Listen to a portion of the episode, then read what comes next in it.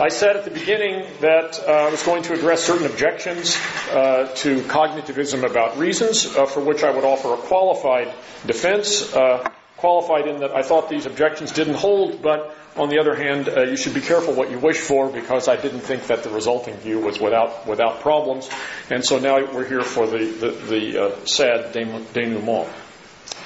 In my first lecture, I listed seven questions about reasons that seem to require answers. These were first their relational character. Reasons are reasons for an agent. And how is this relational character to be understood? Second, ground of truth. In virtue of what are claims about reasons true when they are true? Does the idea that claims about reasons are true or false, independent of our opinions about them, and that truths about reasons are irreducibly normative, have, unaccept- have unacceptable metaphysical implications. As a part of that, perhaps supervenience. How are facts about reasons related to natural facts? They're not entailed by natural facts, but they can vary when natural facts vary, and cannot vary when natural facts do not. This may seem puzzling. Knowledge. If claims about reasons are claims about irreducibly normative truths, how can we come to know truths of this kind? Practical significance. Judgments about reasons play a different role than other beliefs, such as beliefs about the natural world, in practical reasoning and in the explanation of action. How can they play this distinctive role if they are just another kind of belief? Strength. Reasons have varying strengths.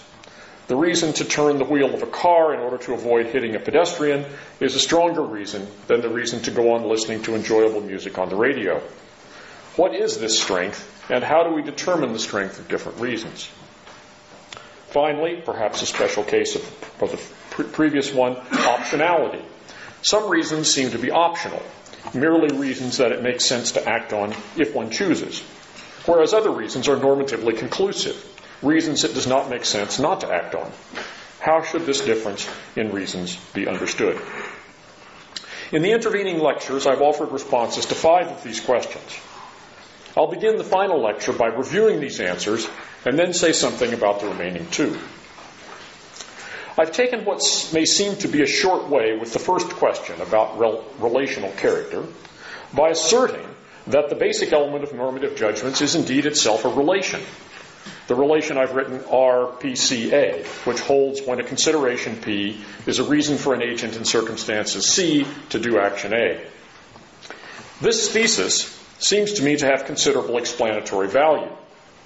The relational character of reasons is most likely to seem puzzling, I think, if we focus on reasons themselves, that is to say, the states of affairs that stand in this relation to agents and their actions.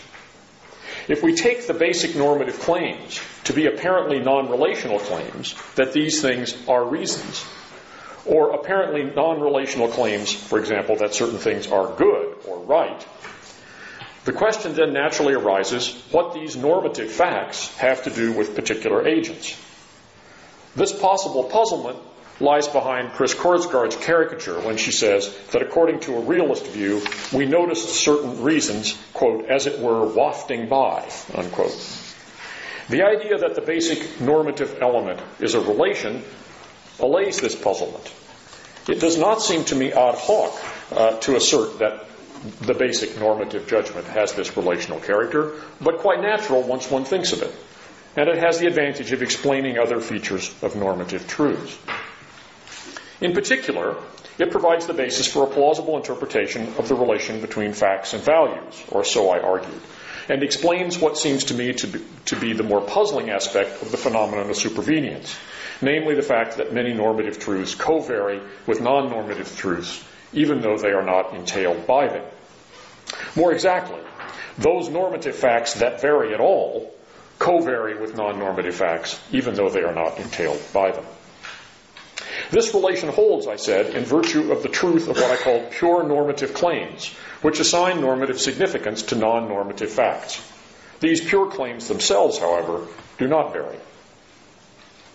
I also took what may have seemed to have been a short way with the question of motivation, or as I would prefer to call it, the question of normative significance.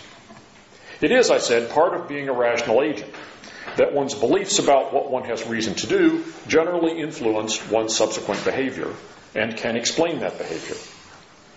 Building this connection between belief and action into the concept of a rational agent may seem question begging, but it should not seem so. All of the non cognitivist views that are alternatives to mine explain the relation between normative judgment and action by appealing to some psychological ideal type. An agent who normally responds to the imperatives he or she issues, an agent who normally carries out the plans he or she has made, and so on. The difference between these views lies only in the particular psychological ideal type that is appealed to. There seems to me no reason to prefer these alternatives to the one I propose, given that, as I argued in my second and fourth lectures, uh, there uh, are, are, no metaphysical or epistemological objections to taking normative judgments to be capable of truth uh, and possible objects of belief and knowledge. The fact that a cognitivist account provides a more natural and attractive interpretation of interpersonal argument about reasons is, moreover, a ground for preferring it. In the discussion after my third lecture, Ralph Wedgwood and John Broome offered an objection along the following lines, or so I interpreted them. A normative belief that one has conclusive reason to act in a certain way does not always lead to that action. This indicates that in those cases in which action does ensure the, explanation of the action, sorry, do, do, does ensue, sorry, this indicates that in those cases in which action does ensue, the explanation of the action involves the presence of something more, in addition to this belief, an additional element of motivation. I can see the appeal of this argument, but it seems to me to get things backwards. A rational agent is so constituted that his or her normative beliefs generally lead to action in accordance with those beliefs. But we are not perfectly rational. Things can go wrong and often do. We can be distracted, depressed, too focused on certain pleasures, even though we can see that they are not uh, pleasures that provide good reasons. Acratic behavior is explained in these ways as a malfunction of the apparatus, as a result of which what would normally be sufficient to produce action fails to do so. What goes wrong might be described as a lack of motivation. But what this means is just a failure of the normal functioning of the agent's rational capacities, not the absence of some needed element in addition uh, to uh, normally functioning capacities and normative belief. I stated that the, that the I stated the question of the ground of truth in the following way. In virtue of what are claims about reasons true when they are true? Does the idea that claims about reasons are true or false, independent of our opinions about them, and that truths about reasons are irreducibly normative, have unacceptable metaphysical implications? I argued in Lecture 2 that the idea that there are such irreducibly normative truths about practical reasons does not have unacceptable metaphysical implications.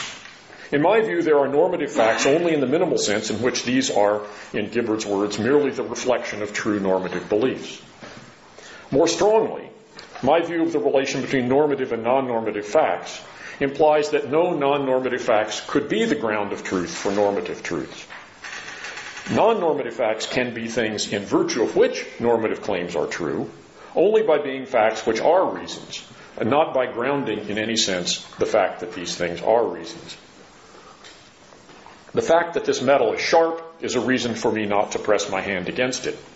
But the fact that this is a reason has no non normative ground, and no normative ground either, except possibly further normative facts about my reasons for wanting my hand not to be cut.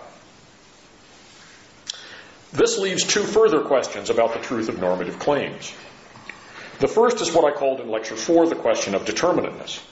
Do claims about practical reasons all have determinate truth values? The second is, in what sense these truth values are independent of us. I've said repeatedly in early lecture, earlier lectures that the only way we have for discovering normative facts is by carefully considering what seem to us to be normative truths through the kind of process that Rawls called the method of reflective equilibrium. I'll say more about that in this lecture. Insofar as this method is just one of seeking coherence in our own attitudes, it may be doubted that it can yield justified belief about matters that are independent of us. It will be helpful in answering this question and the question of determinateness to say a bit more about the nature and status of this process. As Rawls describes this method, it proceeds as follows. One begins by identifying a set of what he called considered judgments about the subject. These are the judgments one takes to be clearly correct and, and then that seem to us to be clearly correct under conditions that are conducive to making good judgments of the relevant kind, such as when one is fully informed about the matter in question, thinking carefully and clearly, not subject to conflicts of interest or other factors likely to distort one's view. These judgments may be of any level of generality. In the case at hand, judgments about what is or is not a reason in specific cases, for example, or more general claims about what kinds of things can be reasons or what it is for something to be a reason. The second stage of the process is to try to, as, as Rawls described it, is to try to formulate principles that would, as he put it, account for these judgments. This meant, he said, principles such that had one simply been trying to apply them rather than to decide what seemed to one to be the case, one would have been led to the same set of judgments. Since one's first attempt to come up with such principles is unlikely to be successful, or one's second or third or nth, whatever you want to say, there is another stage at which one decides how to respond to the divergence between these principles and, and one's considered judgments. Should one modify the judgments that the principles fail to account for, or modify the principles in hope of achieving a better fit? It's likely that some accommodation of both of these kinds may be required. One is then to continue in this way, working back and forth between principles and judgments until one reaches a set of principles and a set of judgments between which there is no conflict, the state of so called reflective equilibrium. It should be emphasized that this is not a state we are currently in or likely to reach, except perhaps in very local areas. It's rather an ideal which we struggle to attain. So much for Rawls's description. Now some comments. This method is open to two interpretations which need to be distinguished. On what might be called the descriptive interpretation, its aim is to come up with an accurate description of our views about the subject in question. Rawls sometimes describes the method in, in ways that invite this, uh, this understanding as a process of, sometimes he says, giving an account of our moral sense, or as he put it, our, our sense of justice, a portrait. So understood, the process would not appear to yield conclusions about anything independent of us. It is, after all, about our psychology. In Rawls's earliest statement of the method, the word our seems to be understood collectively rather than individually. The considered judgments with which we begin are not those of a particular individual, but rather the considered judgments of what he called competent judges. If the process is understood in this way, then modifying the considered judgments with which it began in order to better fit the principles one has devised would, make, would seem like fudging the data. At least we couldn't do this without the consent of all the other judges, one would think. This is particularly so if the judgments in question, as I say, are not just those of the person carrying out the process, uh, but also those of other competent judges. But it seems like fudging the data even in the one person case. On the alternative interpretation, which is the one I have in mind, the method of reflective equilibrium is a way of making up one's mind what to think about a subject. This makes the process, at least initially, a first person enterprise and casts the matter of revising one's considered judgments in a very different light. When one finds that there's a conflict between a considered judgment and a principle that seems to one to have some support, one has to decide what it is that one really believes this is not simply a, matter of weighing the brute intuitive plausibility of the principle against the brute intuitive plausibility of the judgment with, with which it conflicts. Discovering that a considered judgment conflicts with a plausible principle can tell us something new about both of them. As we saw in the case of normative desire theory in, the, in, my, in my last lecture, counterexamples can undermine the plausibility of a principle not simply by conflicting with it, but by calling our attention to weaknesses in the thinking that led us to adopt it in the first place. The reverse can also happen.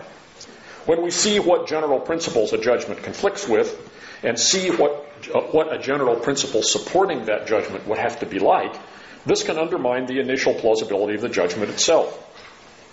As Rawls wrote in a striking paragraph, quote, moral philosophy is Socratic, we may want to change our present considered judgments once their regulative principles are brought to light. And we may, we may want to do this even though these principles are a perfect fit. A knowledge of these principles may suggest further reflections that lead us to revise our judgments. I should say, speaking of revising one's judgments, I should say that that's a quote from the first edition of A Theory of Justice, which was deleted from the revised um, edition.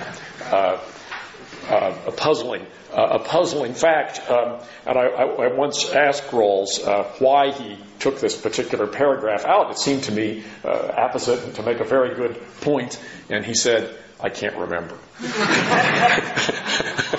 so, anyway, my guess is that it was very close to some references to the to the analogy with with linguistic uh, judgments and, and giving an account of our sense of grammaticality, which had attracted a lot of criticism, and that he just decided to contract that uh, th- that section. But you know, that's a wild guess. Anyway, I stand by it, even though even though it didn't.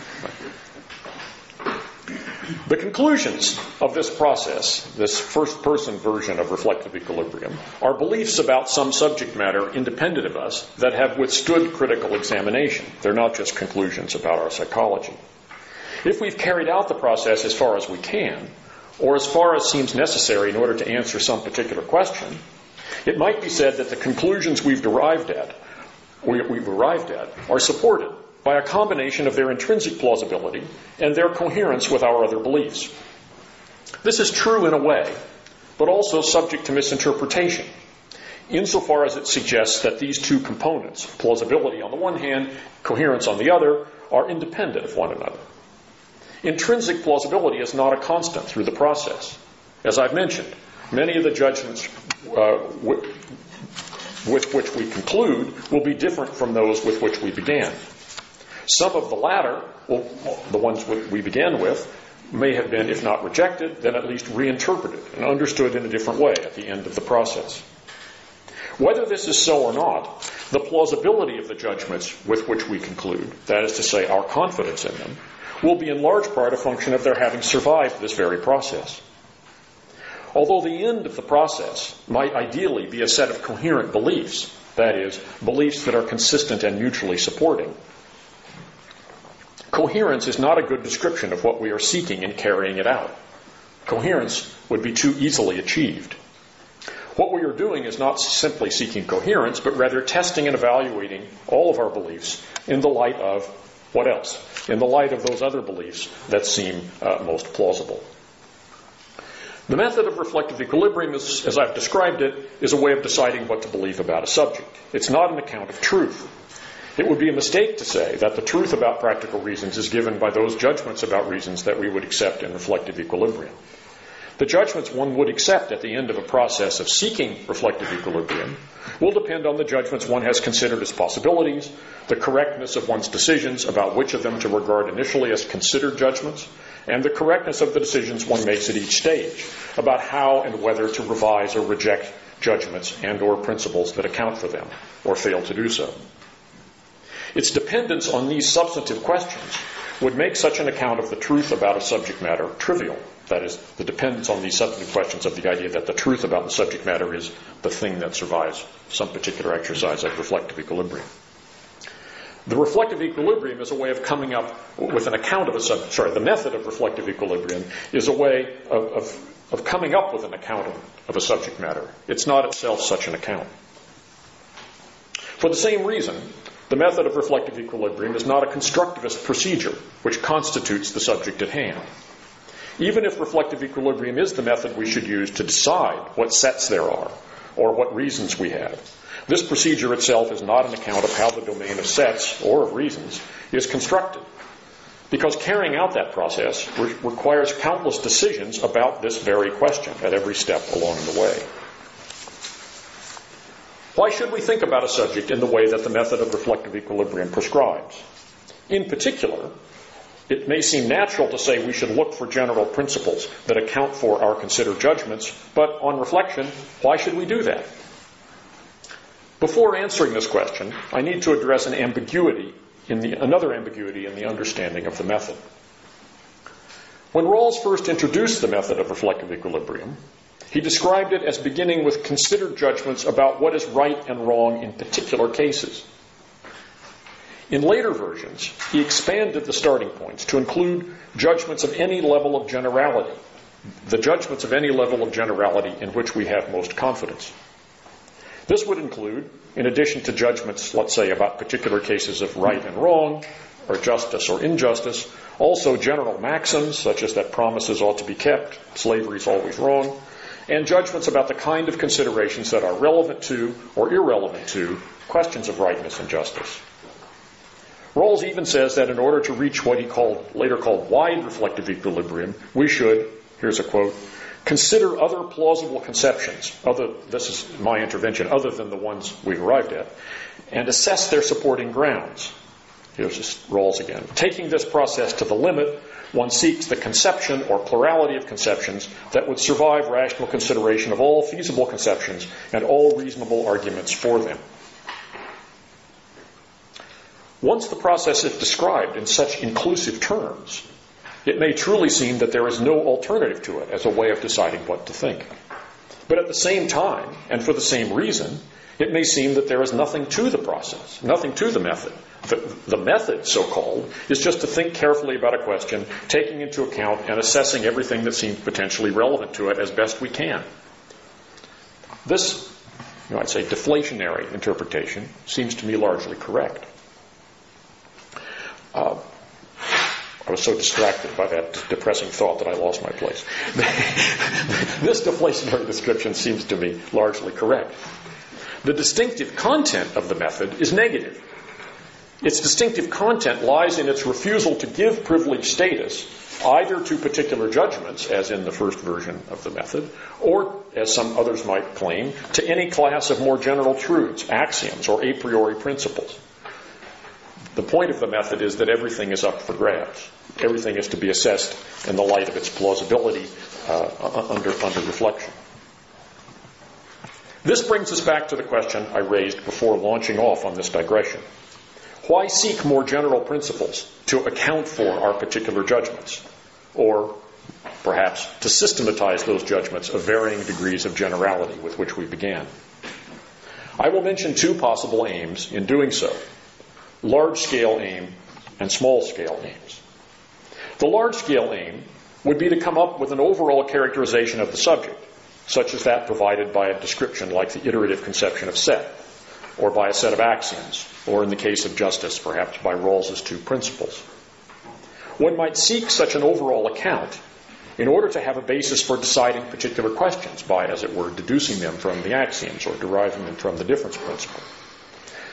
And, but we also might want to uh, answer general questions about the subject as well as particular, getting particular answers. And one question is what I call the question of determinateness, that we might seek a general account, uh, general principles characterizing the whole domain in order to settle uh, the idea that judgments about that domain have determinate, uh, determinate truth values. In the case of practical reasoning, there are determinate answers to questions about practical reasons if there are correct substantive principles characterizing the domain of reasons from which these answers follow. That's at least a sufficient condition. So, for example, if normative desire theory were correct, then questions about reasons for action would have determinate truth values whether or not we had the information about desires and what promotes them that would be required to figure out what these truth values are. As I've said, however, it seems to me that the method of reflective equilibrium does not support normative desire theory. Determinateness might be established in some other wholesale manner by establishing some other overall account of reasons, an account of similar generality to the normative desire conception. I haven't ruled this out, although I don't know, I've said repeatedly, I don't know what such a theory would be. I don't see any good candidates. I doubt that there is such an account, because it seems to me that reasons for action are too diverse to be accounted for by any single substantive criterion. In the absence of any such general account of reasons, determinateness, that is, the, existence of definite truth values, can only be established piecemeal by determining the truth values of low level generalizations about reasons in particular contexts. Here, our thinking generally employs a small scale version of the method of reflective equilibrium. But this method is employed as much to clarify what the reasons asserted in our initial considered judgments are as to verify that they are reasons. Recall the example I used in earlier lectures. The fact that a piece of metal is sharp is a reason for a person not to press his or her hand against it. It's one of our considered judgments that this is so in many circumstances. But the generalization I just stated, taken to the limit, would be false, because it's also a considered judgment that someone can have good reason to try to cut his hand. So the conditions C in our original statement have to be stated in such a way as to rule these cases out. Searching for the relevant description of the conditions under which the sharpness of the metal is a reason not to press one's hand against it is a, is a matter of trying to find a low level principle that accounts for our considered judgments about when we have reason not to press our hand against it. But this could just as well be described as a process of trying to figure out what these implicitly general considered judgments really are, as a process of trying to find overarching principles that account for them. Most of our day to day thinking about reasons for action takes place within a framework of accepted judgments of this kind. For example, that we have general, generally have reason not to cut our hand. When it seems to us that, as David Wiggins puts it in Toward a Sensible Subjectivism, there is nothing to think but that P is a reason, I've actually changed his words a little bit, we may be saying, as perhaps we are in the case of pain, that the judgment that P is a reason seems to us on reflection so obvious that we can't imagine it's being mistaken. Or we may be recognizing that P's being a reason clearly follows from some more general precepts about reasons that have this status for us. These more general precepts are commonly put not simply as judgments about reasons, but as views about what's good, what's right and wrong, what's virtuous or vicious, or in terms of other thick ethical concepts. If I'm correct in believing that the normative content of these more complicated notions is to be understood ultimately in terms of the basic normative idea of a reason. Focusing on isolated claims of, of the form RPCA that I've mentioned so many times may, may make practical thinking appear less determinate than it really is. Because when we focus on these isolated claims about something being a reason, we obscure the normative context in which these concepts apply. My focus on such judgments, I think, is still appropriate because by focusing on them, we can clarify, as I said, the relation between normative and non normative facts. More to, more to, the point, however, judgments made with thick concepts, or uh, concepts such as wrongness, goodness, and so on, seem to have determinate truth values because when we use them, we are holding fixed broader judgments about reasons that they embody and presuppose.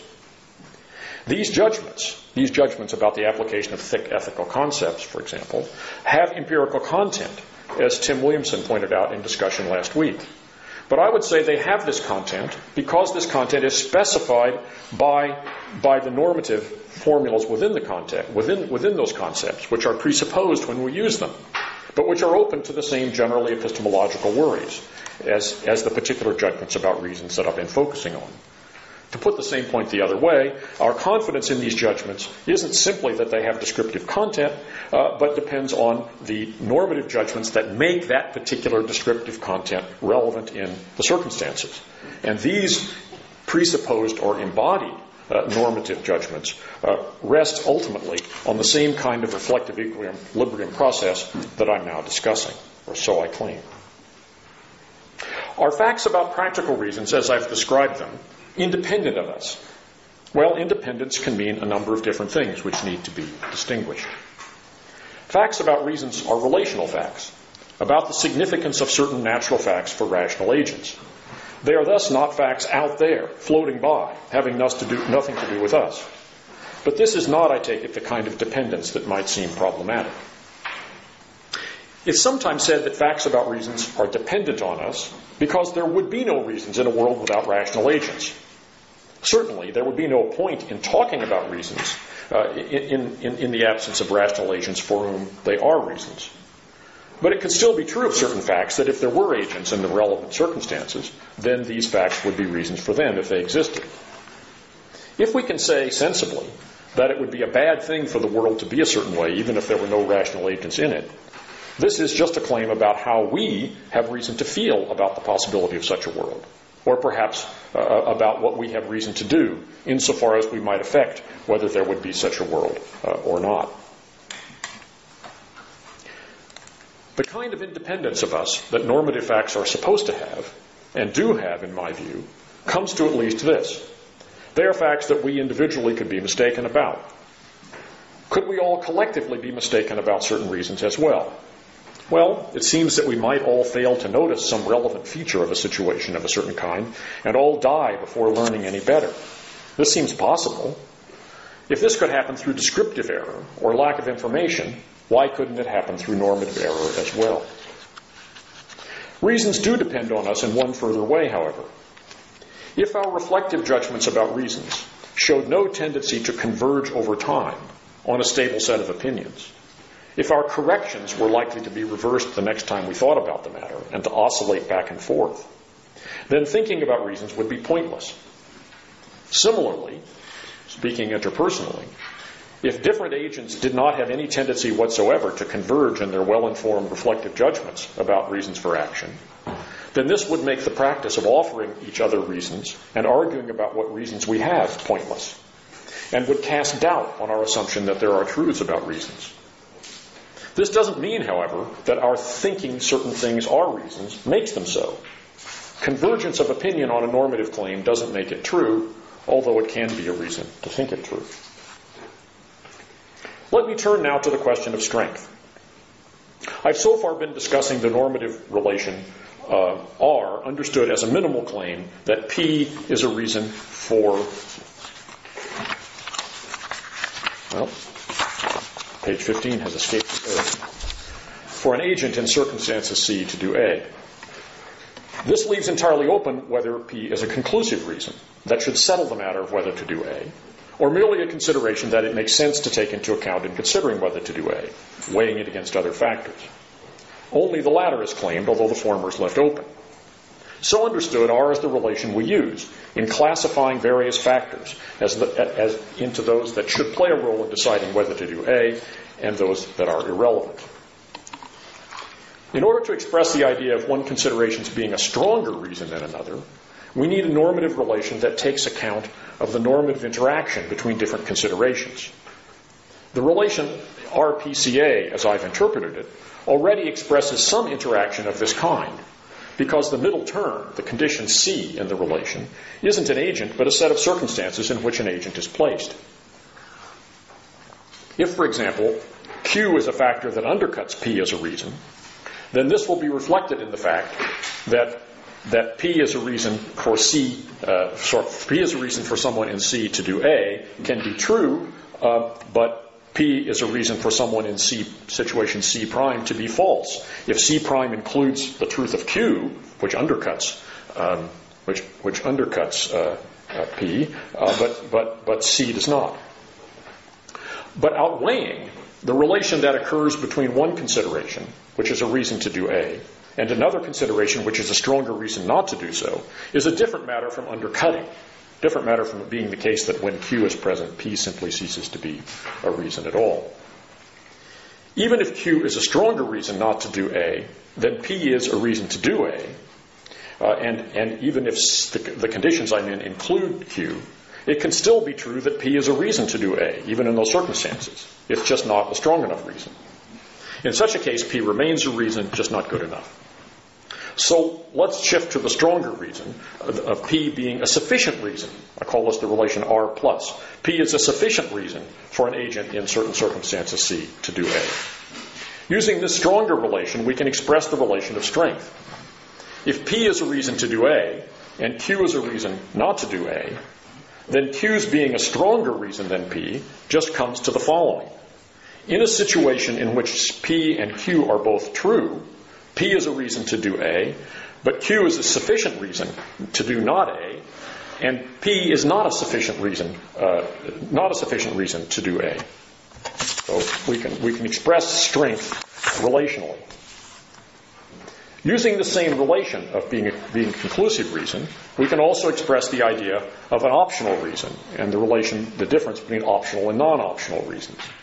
A reason P is an optional reason to do A if there are considerations Q such that P is a sufficient reason uh, to do uh, A when Q is present, um, and uh, Q uh, is, is, is, a sufficient reason uh, to do not A even when P is present. So even, even when both of them are present, each of them is a sufficient reason uh, to follow the opposing uh, course of action. So it's optional which you do. Either way makes either way makes sense. Neither of them excludes the other.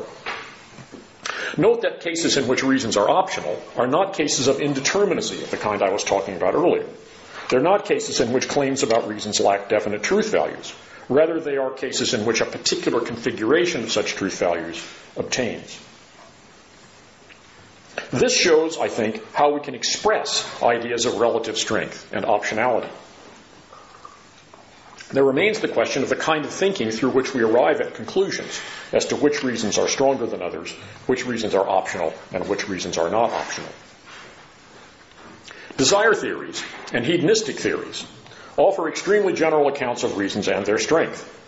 They also suggest a methodology for assessing reasons and their strengths that is atomistic and bottom up.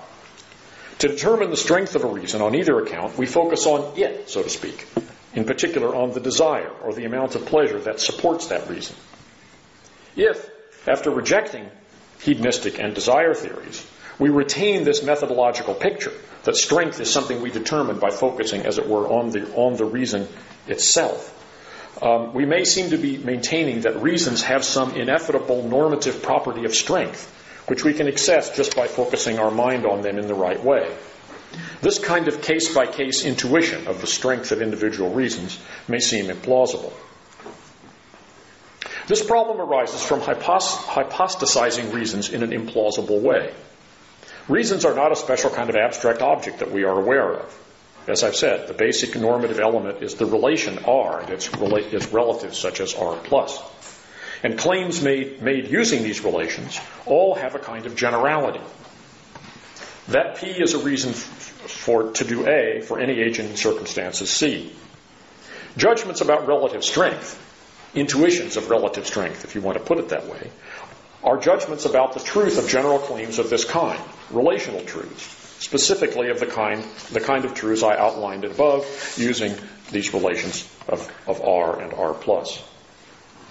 In this respect, my view, my relational view, which I think in this, this is another case that seems to me to show the superiority or the advantages of looking at reasons relationally. In this respect, my view resembles Kant's. Accepting that P is a conclusive reason to do A in circumstances C is what Kant would have called adopting a maxim.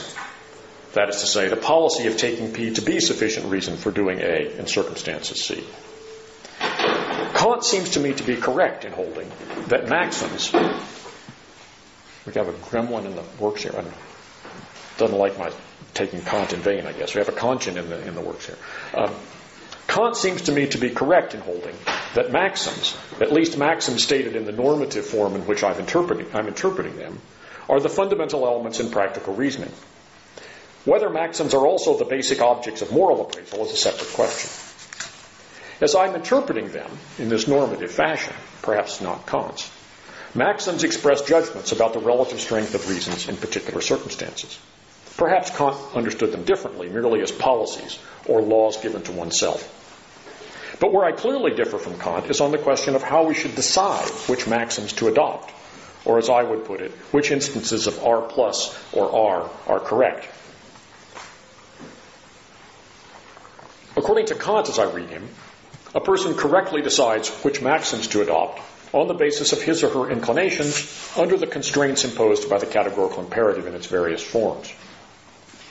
I don't accept Kant's arguments for the categorical imperative as a fundamental principle of practical reasoning. And I don't want to say that the strength of reasoning, uh, strength of reasons is in general determined by the strength of the agent's desires. Even proponents of desire theories find this idea, this way of explaining strength, implausible. So something more needs to be said. I do not have a general answer to this question, but I will mention a few patterns of thought leading to conclusions about strength because I need to refer back to them in, in what follows. This seems to be an area where, where more work needs to be done, which I haven't done, so here I'm just calling attention to things people might think about. Consider first what I'll call dominance cases. If continued life will offer pleasures of intellectual companionship uh, uh, and, uh, and, and reading for many days, as well as other things worth wanting, then it doesn't make sense to give up life for the sake of one day of these pleasures, or reading, or intellectual companionship. That is to say, the fact that doing A will preserve my life is a stronger reason than the fact that doing the, the alternative A prime would bring me uh, these goods uh, for, for a day, or a very few days. uh, but no life beyond that. This tie breaking argument presupposes that the reasons for the two incompatible claims balance out. Uh, that is, the, the, the, short, you know, the few days of life of pleasure that I might get by doing A, as opposed to the same amount of pleasure I would get by doing A prime, which would lead to a longer life. So that the, so that the additional the additional reason provided by the further enjoyment of the same pleasures in, in, in, in later life would settle the matter. This judgment, this tie breaking judgment, already involves a comparative element. I've tried to minimize this element by taking, in case, by taking, speaking of cases in which the initial balanced reason providing the considerations in the two cases is as close to being exactly the same as possible, but the comparative element remains nonetheless. What might be called quantitative cases are a special type of dominance cases. In such cases, what gives one a reason to do A is the presence of some feature that comes in amounts. So one has a stronger reason to do what will yield more of this feature than one has to do what will yield less. That is to say, one has an additional reason to do this, provided by the additional amount of the crucial feature that it will yield. In my initial dominance uh, example, the, the, the tie breaking reasons didn't have to be the same as the reasons that were balanced out in the two cases. Quantitative cases come closest to fitting with the bottom up explanation offered by hedonistic theories. Indeed, one reason sometimes given for finding hedonism appealing is just the idea that it would provide a basis of this kind for rational decision. The interesting question, I think, is how to explain cases of relative strength that don't fit the dominance or the quantitative models. One kind of such reason is strictly instrumental. That is, it has to do with the causal consequences of following a policy of a certain kind. If one has reason to achieve an end, that can only be achieved by following a certain policy. And if one will not follow that policy, if one gives considerations of type A priority over considerations of type B, then one has reason to adopt a policy that rules out this, to, to, to, to adopt a maxim that holds uh, considerations of type B to trump uh, considerations of, of, of type A in situations of the relevant kind. Policies regarding exercise programs and dieting are familiar examples. Right? If I, I may think it's sorry. The case for adopting such policies already contains a comparative element, however. One has sufficient reason to adopt a policy of skipping dessert in order to lose weight, only if one has reason to prefer a life in which one is thinner but has missed out on, so, on many sweets to a life in which one is heavier but has had these momentary enjoyments. This is naturally seen as reflecting the fact that one has stronger reason to be thinner uh, than to have these enjoyments. I'll mention one other class of cases just to distinguish it from this last one. Particular relationships with others may require holding certain judgments of strength. Being a friend requires thinking that the friend's interests give rise to stronger reasons than one's own convenience, and in most cases, stronger reasons than the com- comparable interests of strangers. Being related to others by common commitment to a cause or value also requires taking that consideration, the, promoting the cause, to give stronger reasons than many other things in life do. The point of these examples is just to indicate how our views about the relative strength, about relative strength, reflect a larger set of normative attitudes, rather than being isolated reactions to relative, to relative quantities of some normative or non-normative property. We decide to enter into this relation. We value this relation with somebody. Being in that relation involves adopting certain, uh, certain our, our judgments about the, about the applicability of reasons in certain circumstances. So we have reason, we have reason to adopt those maxims, as Kant would say. I've suggested that we assess our beliefs about reasons for action and decide whether they are correct by engaging in a process of seeking reflective equilibrium among our normative beliefs. But different people applying this method conscientiously can reach different conclusions. In cases in which there is such disagreement, how can the kind of correctness that this process can deliver really matter? Isn't some further kind of correctness required? To answer this question, it will help to consider a particular matter about which people might disagree. Here's one. Does the fact that a certain form of behavior is required by the traditions of my society give me a reason to engage in it. Suppose I think at the outset that it doesn't. Traditions can be bad. And when they're not bad, I think at the outset, the reasons we have to do what they require depend simply on the merits of living in that way, uh, not on the fact that there's a tradition of doing so. Now, how do I decide whether this is the case, or whether there is some further tradition based reason that I'm missing? Well, I consider various examples in which it seems that there might be some further reason, and I consider what the reason in question might be and how it might be explained. The fact that a certain form of behavior is traditional in society may mean that many, perhaps most people in that society would be disapproving, perhaps shocked at my failure to follow it. If I have reason not to shock or disappoint, then this is a reason, whether the society is my own reason or whether the society is my society or not. More positively, if I have a reason to want to be understood by most people in a society as expressing a certain attitude, such as love or respect for a recently deceased person, in Stuart Hampshire's example, and expressing sadness that this person has died, then I have reason to do whatever is the traditional expression of those attitudes in that society. But the suggestion I began with, the fact that something is traditional in my society can be a reason to do it, seems to aim at something more fundamental than these purely instrumental and simply communicative reasons. What might this further idea be? Here's another thought. There is a special pleasure in doing things with other people when one has a shared sense of the meaning of these activities for all of us. This is not only pleasant, we might say, but it's a pleasure worth seeking, at least in many cases. Moreover, in some cases, the shared sense of meaning of our joint activity involves the idea that these shared activities have been and will continue to be repeated over time. Part of the significance and the value lies in this repetition and in the intention to repeat as an expression of enduring connection among the varying participants over time. Seeing the existence of the practice as giving one no reason to continue it is incompatible with sharing in this good incompatible with being related to the other participants in the way that the good requires. This doesn't mean that one necessarily has reason to continue the practice. That depends on whether one has reason to continue in the relation it involves. Some shared activities are bad, even if the participants enjoy and are bonded by them. This, this fits with and accommodates the thought I mentioned at the outset that not all traditions give reasons, while still rescuing, it seems, uh, some idea that traditions themselves can do so in the right circumstances. I've gone through these steps to illustrate the way in which I've said that we should assess reason claims. It also, say, it also illustrates one point that I made earlier about strength. How strong is the reason to continue a practice understood in the way I've just proposed? This is determined at two levels. The first has to do with the understanding of the parties. In order to have the significance they attribute to the practice, what considerations does the reason to continue the practice have to override? If it can be overridden by the slightest inconvenience, then it doesn't seem very meaningful. Or to put the point in reverse, it may be that if I take my reason to continue the practice to be so slight as to be overridden by the slightest convenience, inconvenience, then I can't be seen as a member of the group sharing in its good in any meaningful sense. A meaningful group is likely to involve more serious commitment. So the first answer to the question of strength is internal to the practice in question. But this answer to the question of strength is dependent on the assumption that one has reason to be a member of the group to begin with. Groups can involve practices that are tyrannical in their demands, in which case one may have good reason not to consider oneself a member. The same point can be put in terms of optionality.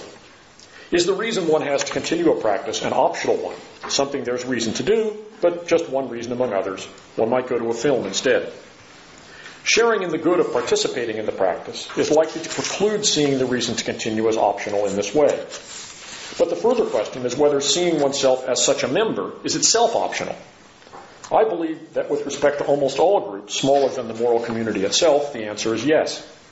Being in a position to be part of a group of the kind I've described because of the particular social circumstances in which one is born or lived or found oneself, uh, is provides, provides us with the opportunity to have a certain good. But it's one good among many, and reasons for pursuing it, though good reasons, are generally optional in the sense I described. Groups that take the opposite view I'm suggesting can be tyrannical. What I've said seems right to me, although I'm not certain about it, uh, but I imagine it's controversial.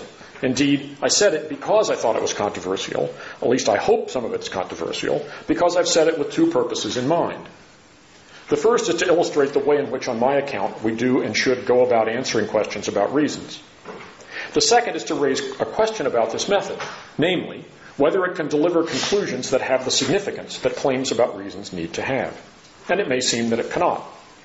What I've described is just a way of determining how things seem to me as far as reasons are concerned. But what is that to anyone else? If others disagree, what use are my conclusions if all they reflect is my own careful thinking, however careful it may be? Things would be different, one might say, if my conclusions were grounded in something that the others also accept or must accept. But I've argued that this isn't so. So isn't my account of reasons rather solipsistic? So suppose someone disagrees with me about whether and how the traditions of a society provide the members of that society with reasons to continue them, or disagrees with me about whether the good of membership uh, provides reasons that are optional. Or suppose they disagree with me about the strength of those reasons, about when a group becomes tyrannical in the sense that is a strong reason not to be a member. How does it matter that my view about this is, as we might say, correct? That is, that it might survive reflection of the kind I've described. First, as I said in describing the method of reflective equilibrium, the fact that someone else has reached a conclusion different from mine can be something can be something that I should take account in assessing my own view. I need to consider whether this person may have thought of alternatives, that is, ways, for example, ways in which a tradition might be significant, that I overlooked in my own thinking. The fact that she reached a different conclusion may indicate myopia on my part. But suppose I've taken this into account and she has done likewise, but that the disagreement persists. Does this disagreement undermine the significance of my conclusion? Should it? The question is its significance for what? The first possibility is that it might undermine the significance of my conclusion as grounds for my own decision about what I should do, whether I should conform to the practice or not.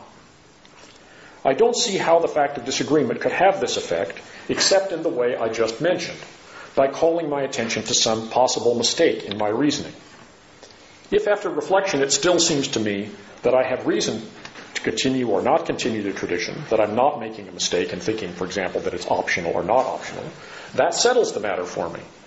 What more could be required to give my conclusion significance as a guide to my own action? The second possibility is that the fact of disagreement might undermine, undermine my conclusion as a basis for deciding what this other person has reason to do. Why should my conclusion be authoritative for her? But what I have reason to do in circumstances C and what she has reason to do in those same circumstances are not independent questions. An answer to one of these questions is at the very same time an answer to the other. The two of us have different reasons only if our circumstances differ in some relevant respect. In this case, that means only if my belief that I have a reason is a condition of my having that reason. If it does not, if my belief, if the reason does not depend on my belief, then unless the fact that she disagrees with my conclusion is evidence for modifying that conclusion, her belief can't make a difference to what either of us has reason to do either.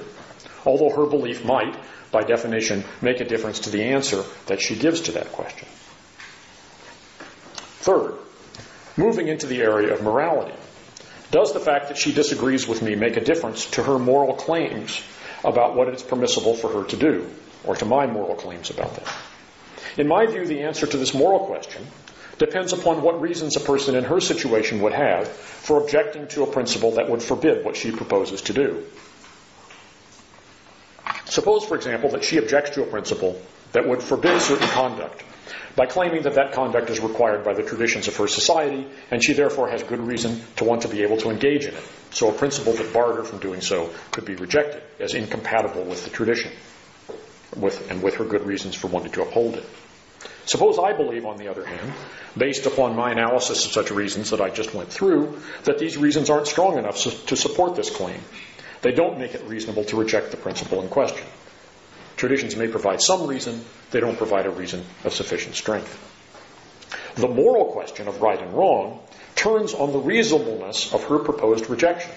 That is to say, on the strength of the relevant reasons.